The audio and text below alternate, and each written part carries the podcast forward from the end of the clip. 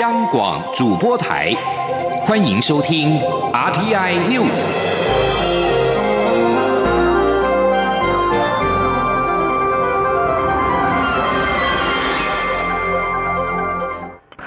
各位好，我是张旭华，欢迎收听这节央广主播台提供给您的 RTI News。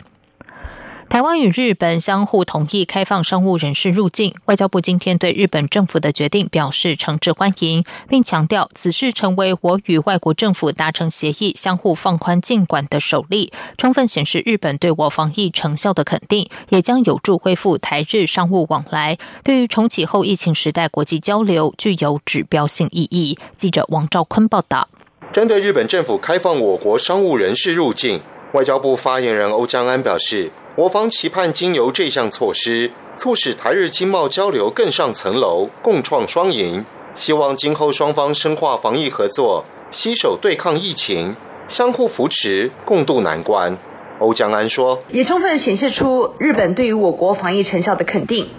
也将有助于恢复台湾跟日本之间的商务往来，对于重启后疫情时代的国际交流具有指标性的意义。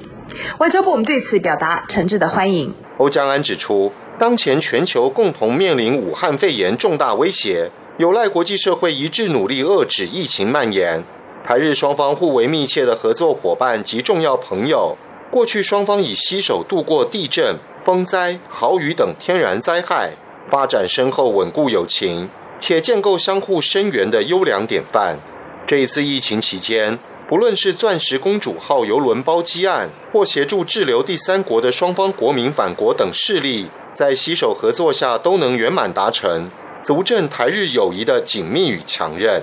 外交部表示，日方这一次开放仅限商务目的对象，我国商务人士若要入境日本，需提出应聘证明或邀请函，向日台交流协会申请签证，提出登机前七十二小时内裁剪的 PCR 检验阴性证明，抵日后在机场接受 PCR 裁剪。入境日本后，在自宅或指定机构隔离十四天，而具体实施日期及申请办法，日台交流协会将另外在其网页公告。中央广播电台记者王兆坤台北采访报道。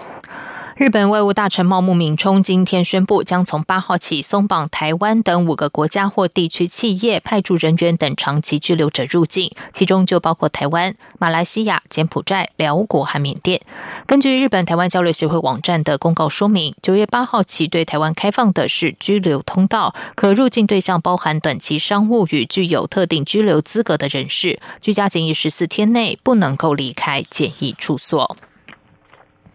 捷克参议院议长维特奇率团访问台湾，于今天前往立法院参访，并在议场内发表演说。维特奇除了在演说中介绍捷克议会制度，并以美国前总统甘乃迪著名演讲“我是一个柏林人”为例，强调我是一个台湾人，向台湾人民与自由最高价值表达坚定支持，引起朝野立委起身鼓掌欢呼。而对于率团访问台湾引来中国强烈不满，维特奇今天上午在立法院受访表示，他并非反对中国，但捷克有自己理解一中原则的方式。维特奇并在立法院长尤锡坤午宴款时指出，媒体问他会不会害怕中共打压，他的答案是：国家有更重要的理念和原则应该捍卫。希望这次访台能够彰显捷克自由、独立与民主的无形价值。因此，他选择用勇气克。服害怕，请听王兆坤的报道。捷克参议长维特奇应立法院长尤其坤邀请来台访问，因此一号行程都与此相关。维特奇上午在立法院接受国会外交奖章，发表演说，揭幕捷克特展，参观民主友谊墙。他在民主友谊墙前受访表示，捷克自己有理解一中原则的方式。我们不是反对中华人民共和国，我们也希望跟中国维持良好的平等互利关系。这一次率团访台，主要是希望加强捷克与台湾的科技、经贸合作。随后，尤其坤在美孚饭店以午宴款待访团。维特奇强调，此行证明除了金钱之外，国家其实有更重要的理念和原则应该要捍卫。因此，面对中共打压，为了捍卫捷克的主权与名誉，他决定选择用勇气克服害怕。期盼这一次访台能彰显捷克自由、独立与民主的无形价值。更期待台湾之行能有效促进双边合作，同时提升两国国会外交及民主同盟关系。访团在下午前往国立传统艺术中心宜兰园区参访，由席坤致赠知名布袋戏友素还真。他表示，素还真是第一男主角，半神半圣亦半仙，以此相赠是想祝福维特奇一切顺利，造福国民。尤喜坤说：“维特奇参议长他在捷克的宪法是地位严守，换句话说，他们的总统如果呃万一的哈有不能出事的话，他就是变成总统，就代理总统的职权。此外，维特奇在午宴时正式邀请尤喜坤回访捷克，尤喜坤接受邀请，未来将在武汉肺炎疫情告一段落后，安排前往捷克国会参访。”中央广播电台记者王兆坤台北采访报道。监察院秘书长朱富美今天正式上任，监察院长陈菊亲自主持交接典礼。陈菊肯定朱富美的学经历丰富，并感谢他放弃在司法院的职务，接下秘书长的工作。陈菊期许未来监察院能够走出深宫大院，积极回应台湾社会关心的人权议题，让民众对监察院监督施政及促进人权有新的观感与信任。记者欧阳梦平报道。监察院长陈菊一号上午主持监察院秘书长交接典礼。他在致辞时表示，朱富美原任最高检主任检察官，愿意立即办理退休，放弃司法官的身份及累积的年资，担任监察院秘书长，让他非常感谢。陈菊指出，朱富美学经历丰富，是非常优秀干练的行政官员。早年担任检察官时，也曾侦办许多与人权相关的案件。相信以朱富美的法律专业、行政经验，再加入监。监察院的行列后，一定能有系统的持续推展相关法规制度的研拟，以及各项业务的规划与运作。陈菊并表示，在国家人权委员会正式运作后，他期许监察院能够开创出崭新的格局。而朱富美在此时加入团队，可说是生庆得人。他说：“未来监察院对社会所关心人权的议题，我们都必须积极正向的回应。”那我们希望从内到外，我们整体能够对变，让监察院走出好像深宫大院。我们希望在监督施政跟促进人权上，能够全面让社会对我们有一个新的一个对我们的观感，还有信任。朱富美致辞时则表示，蔡英文总统为国家人权委员会揭牌时，特别期许监察院的工作应该由较传统的监督功能，提升到人权促进与保护的层次，以提升民众的人权观念，也使国家的人权机制更为成熟。他担任监察院秘书长后，会与全体同仁全力以赴，推动各项业务及人权议题相关工作，以不负国人的期待。中央广播电台记者欧阳梦平在台北采访报。报道。针对监察院成立的院际联系小组，作为与司法院的沟通桥梁，但其功效备受质疑。监察院长陈菊今天强调，监察院尊重司法院和司法独立审判，但如果有见解不同之处，可以透过这个平台沟通，让两院间更和谐。新任秘书长朱富美也指出，司法案件牵涉层面很广，有时很难一刀切，两院会尽可能协调，在权力分立原则上彼此尊重，异中求同。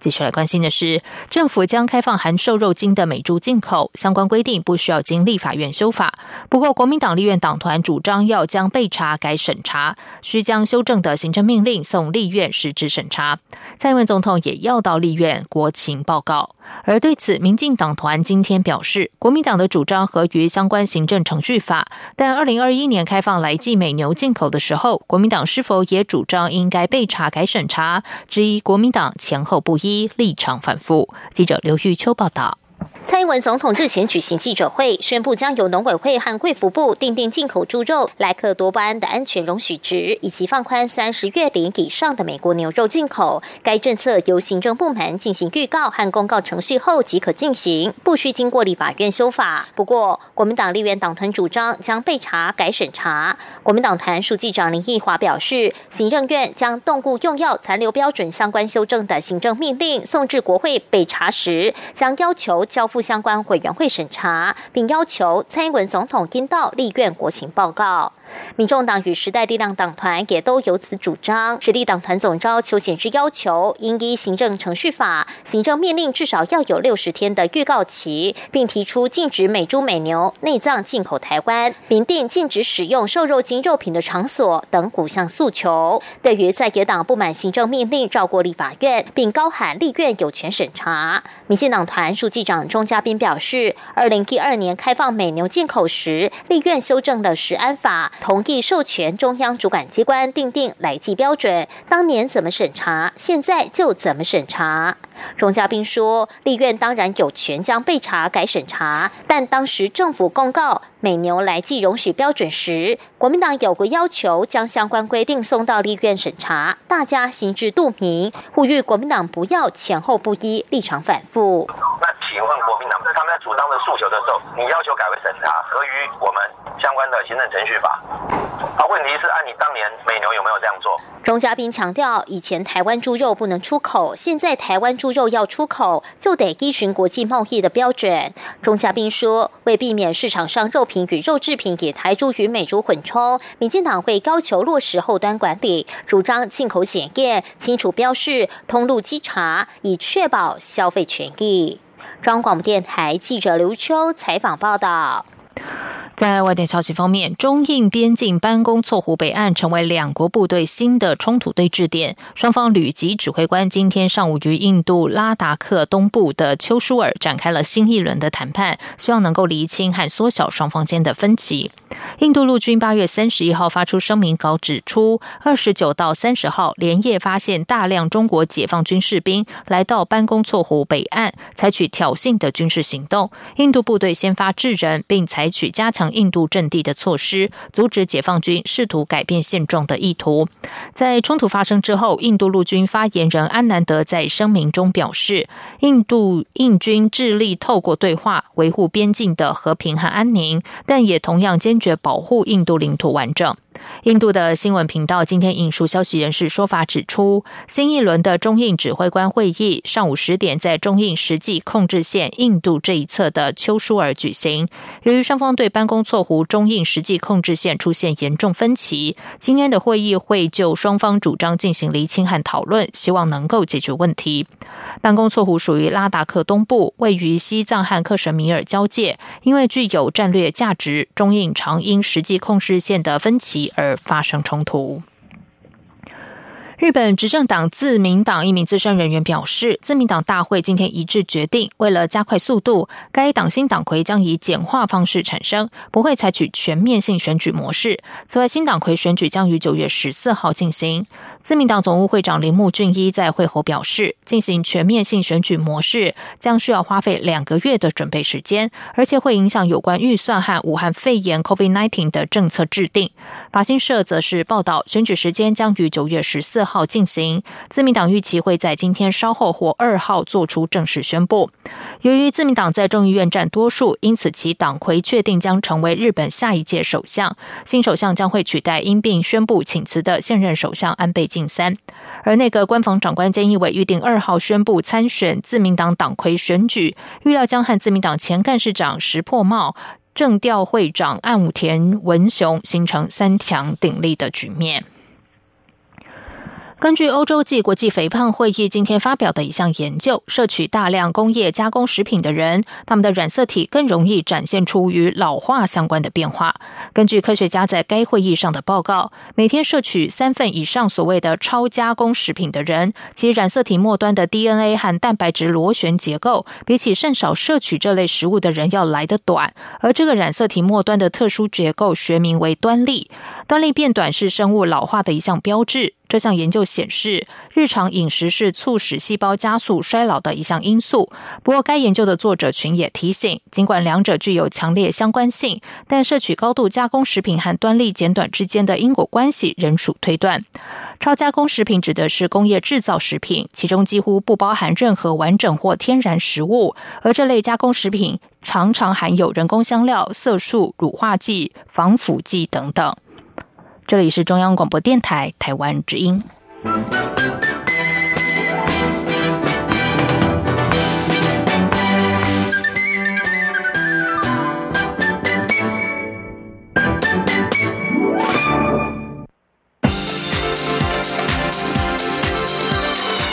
这里是中央广播电台台湾之音欢迎继续收听新闻。时间是十九点十五分，欢迎继续收听新闻。二零二一第二十九届台北国际书展将于明年的一月二十六号到三十一号在世贸一馆举行。文化部长李永德今天宣布，将会推出限量二十万张的 TB 购书券抵用券，一般观观展的民众入场时可以获得一百元的抵用券，与书展的现场抵用消费，希望能够借此鼓励大家购书，支持出版产业。记者江昭伦报道。文化部推出一放券获得热烈回响，其中最大宗消费用途就是书店出版业，估计至少为出版产业提升两成的业绩。由于出版阅读为文化根基，文化部长李永德一号宣布在加码。文化部将编列新台币两千万的经费，在二零二一年一月底登场的第二十九届台北国际书展举办期间，发行二十万张每张面额一百元的 TIB 购书抵用券，提振图书消费力，也鼓励大众购书支持出版产业。李永德说：“我们有发行一个鼓励的哈，就是每一张哈一百块，书展期间呢发行二十万张哈，那么每一个人呢有买票进来的，或者是说从中南部哈那个包括。”十八岁以下的免买票的，每一个人进来都会有啊，都会有，但限量二十万张啊。那么这一百块呢，可以进入书展期间的哈，进入任何一个书那个摊商哈啊，那个消费啊，一百块都可以完全折抵哈，等于说每个人有一百块的购书券啊。由于数量有限，文化部正与书展基金会讨论，初步应会以六天展出期间，每天送出一定数量的书展抵用券，让每天逛书展的民众都有机会拿到优惠，且限定一人只能拿一次。相关执行细节仍在规划中。而这份一方券因为使用期限到明年二月底，届时一样可以在书展期间使用。为落实文化平权，文化部也将扩大推动寒假去书展活动，补助偏乡师生北上参加书展盛会，并规划国内重要作家走入偏乡，进入校园与学童分享创作理念，开启阅读对话。另外，也将提升书展现场网络平宽服务，让书展期间越来越多的影音直播更为顺畅。台北书展基金会董事长林旭明表示，因为疫情冲击，今年台北国际书展历经延期停办，最后改为线上策展，虽然也吸引大批民众参与，但许多出版社仍旧期待在实体书展上与读者面对面。因此，明年台北国际书展将虚实同步。韩国也同意明年继续担任主题国。至于届时的防疫措施，书展基金会则将配合重要流行疫情指挥中心，组成防疫应变小组，针对参展商、入场民众拟定完备的应应措施，让大家安心。中国电台记者张昭伦台北采访报道。继续要关心的是，由台湾人所经营的全遗船“大旺号”遭到美国制裁，不准停靠在美国的港口，也禁止渔获进入。对此，内政部次长陈宗彦今天表示，此事已经进入司法调查阶段，渔工问题一直是行政院跨部会所讨论的重要事项。政府除了透过公部门打击犯罪，也积极的结合私部门的力量，以改善渔工权益。记者刘品希报道。挂其他国却由国人经营的全遗船，屡次传出不合理的劳动人权争议。日前涉及万纳度的大旺号全遗船，就因为遭到国际组织绿色和平举报涉嫌虐待渔工，而遭美国寄出暂扣令，禁止其停靠美国港口，也不允许其渔获进入美国市场。内政部移民署一号上午在张荣发基金会举办二零二零年防治人口贩运国际工作坊，外籍渔工保障联盟便在场外抗议，希望政府对全遗传定出落日条款，并检讨境外聘雇渔工等办法。对此，内政部次长陈宗彦受访时表示，有关全遗传所延伸出的渔工人权问题，这几年来，包括移民署、渔业署、法务部都有跨部会合作。欧盟在去年解除台湾渔业黄牌，便展现具体的成效。他强调，大旺号事件已经进入司法阶段，相关部会会共同打击犯罪。行政院跨部会会议也一直把渔工问题列为最重要的议题。他说，在过去国家人权委员会里面，其实都有多次讨论这个议题。那在行政院的跨部的平平台里面。我们啊，将渔工的问题都是把它列为最重要的一环。那每一次在讨论的过程，其实我们都希望啊，第一个改善渔工生活的条件，在船上的这个人权问题，这个都是我们在多年来啊，大家在一起在做努力。陈宗彦指出，今年防治人口贩运国际工作方最重要的部分，便是强调公部门与私部门合作。因此，现场也邀请许多公司行号的代表，尤其是跟渔工、移工等有关的公司行号代表，一起签署反奴宣言。除了透过公部门打击犯罪，也希望结合私部门的力量，预防劳动剥削，解决渔工的权益问题。央广记者刘聘熙在台北的采访报道。内政部和交通部今天起展开为期一个月的全国路口安全大执法，加强取缔汽机车未停让行人、红灯右转以及行人未依规定走行人穿越道等交通违规，提醒汽车驾驶尊重行人的路权，降低交通事故的肇事率。记者郑祥云、刘品熙采访报道。为了维护路口安全及行人路权，交通部跟内政部警政署合作，自九月一号起展开全国路口安全大执法，针对汽机车不停让行人、红灯右转、行人未依规定行走行人穿越道等五大重点项目进行取缔。交通部长林佳龙与内政部长徐国勇一号下午特地到台北市闹区西门町的路口视察执法情况。林佳龙表示，去年交通死亡事故人数高达两千八百六十五人，其中六成左右都发生在路口，因此希望这次大执法能降低肇事率。啊，汽机车路口应停让行人，那行人啊要依规定走行人啊穿越道。那么这些哦，就是这一次执法的重点。那一个月时间，啊，我们希望从中央到地方，哦，从北到南。全国各地都动起来。对于汽车在行人穿越道上必须距离行人行进方向三公尺，有基层远景抱怨认定困难。许国勇说：“三公尺大约是一个车道的距离，这有客观标准，不会有太大的问题。”其实这个困难倒是没有，因为它就是大概一个车道的距离嘛，哦，也很好算。啊，大家如果说在这一方面，其实如果有争议的话。我们会尽量的把这些争议都降到最低哈，所以我们在大执法里面为什么说这一次会出动这么多我们的员警，让他们非常的辛苦。根据《道路交通管理处罚条例》规定，汽机车如果不停让行人，可罚新台币一千两百元以上三千六百元以下罚款；汽机车闯红灯，最高可处五千四百元罚款；红灯右转，最高罚一千八百元；行人未走行人穿越道，则罚三百元。央广记者郑祥云、刘品熙在台北的采访报道。为了应验高龄和少子化趋势，金管会今天发布信托二点零全方位信托推动计划，期许业者投入资源，调整部门组织及培育专业人才，改变目前以理财信托为最大宗的情况，发展成为客户量身定做的全方位信托。监管会主委黄天木表示，希望未来台湾的信托业不是特殊有钱人才能享受，而是能够克制化体现惠普金融的意义和价值。记者陈林信宏报道。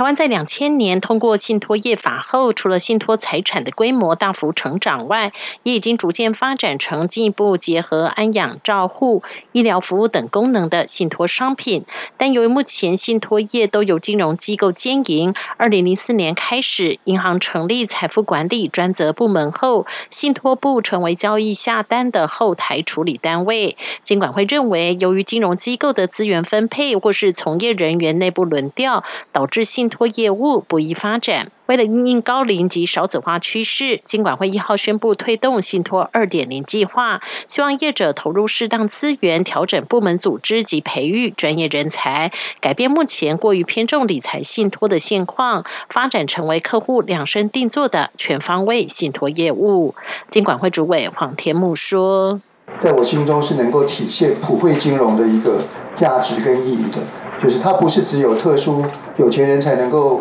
享受得到，任何甚至家中有一些身心障碍的人啊，或者说老年人，其实他都可以呃在这样一个信托商品的服务之下，呃得到他的服务。所以不论是在高龄化社会，或是社会中不同族群、不同社经地位的人，呃，信托是一个可以克制化去满足不同族群人。民众需求的一个商品。根据金管会的规划，信托二点零计划将透过与其他金融商品的整合，及结合都市更新及利用公有闲置土地，打造友善住宅，推动在地安老，并结合以房养老及保险给付等，成立安养信托，并可以结合证券化工具，以发展多元市场。黄天木也表示，这是他上任后目前推动的六大政策中最有感，也是最能照顾民生的商品。因此，他希望金融业者在两年内进一步勾勒计划，两年后金管会将再进一步检讨延续。中央广播电台记者陈林信洪报道。国发会近期发布人口推估报告，台湾在五年之后将进入六十五岁人口占比超过百分之二十的超高龄社会，届时医疗服务、长期照护等需求将会大幅增加，居住环境势必也需配合人口老化做出相对应调整。财政部国有财产署证实，目前正释出国有土地和地方政府合作，预计招商新建台湾首栋高龄住宅，让高龄者可以在家中安全养老。预计最快年底可以定案。财政部国产署署长曾国基也透露，新北市政府对于高龄住宅具有高度兴趣，因此释出的国有土地在新店、中和等区域都有相关的案子正在进行。接下来就进行今天的前进新南向。前进，新南向。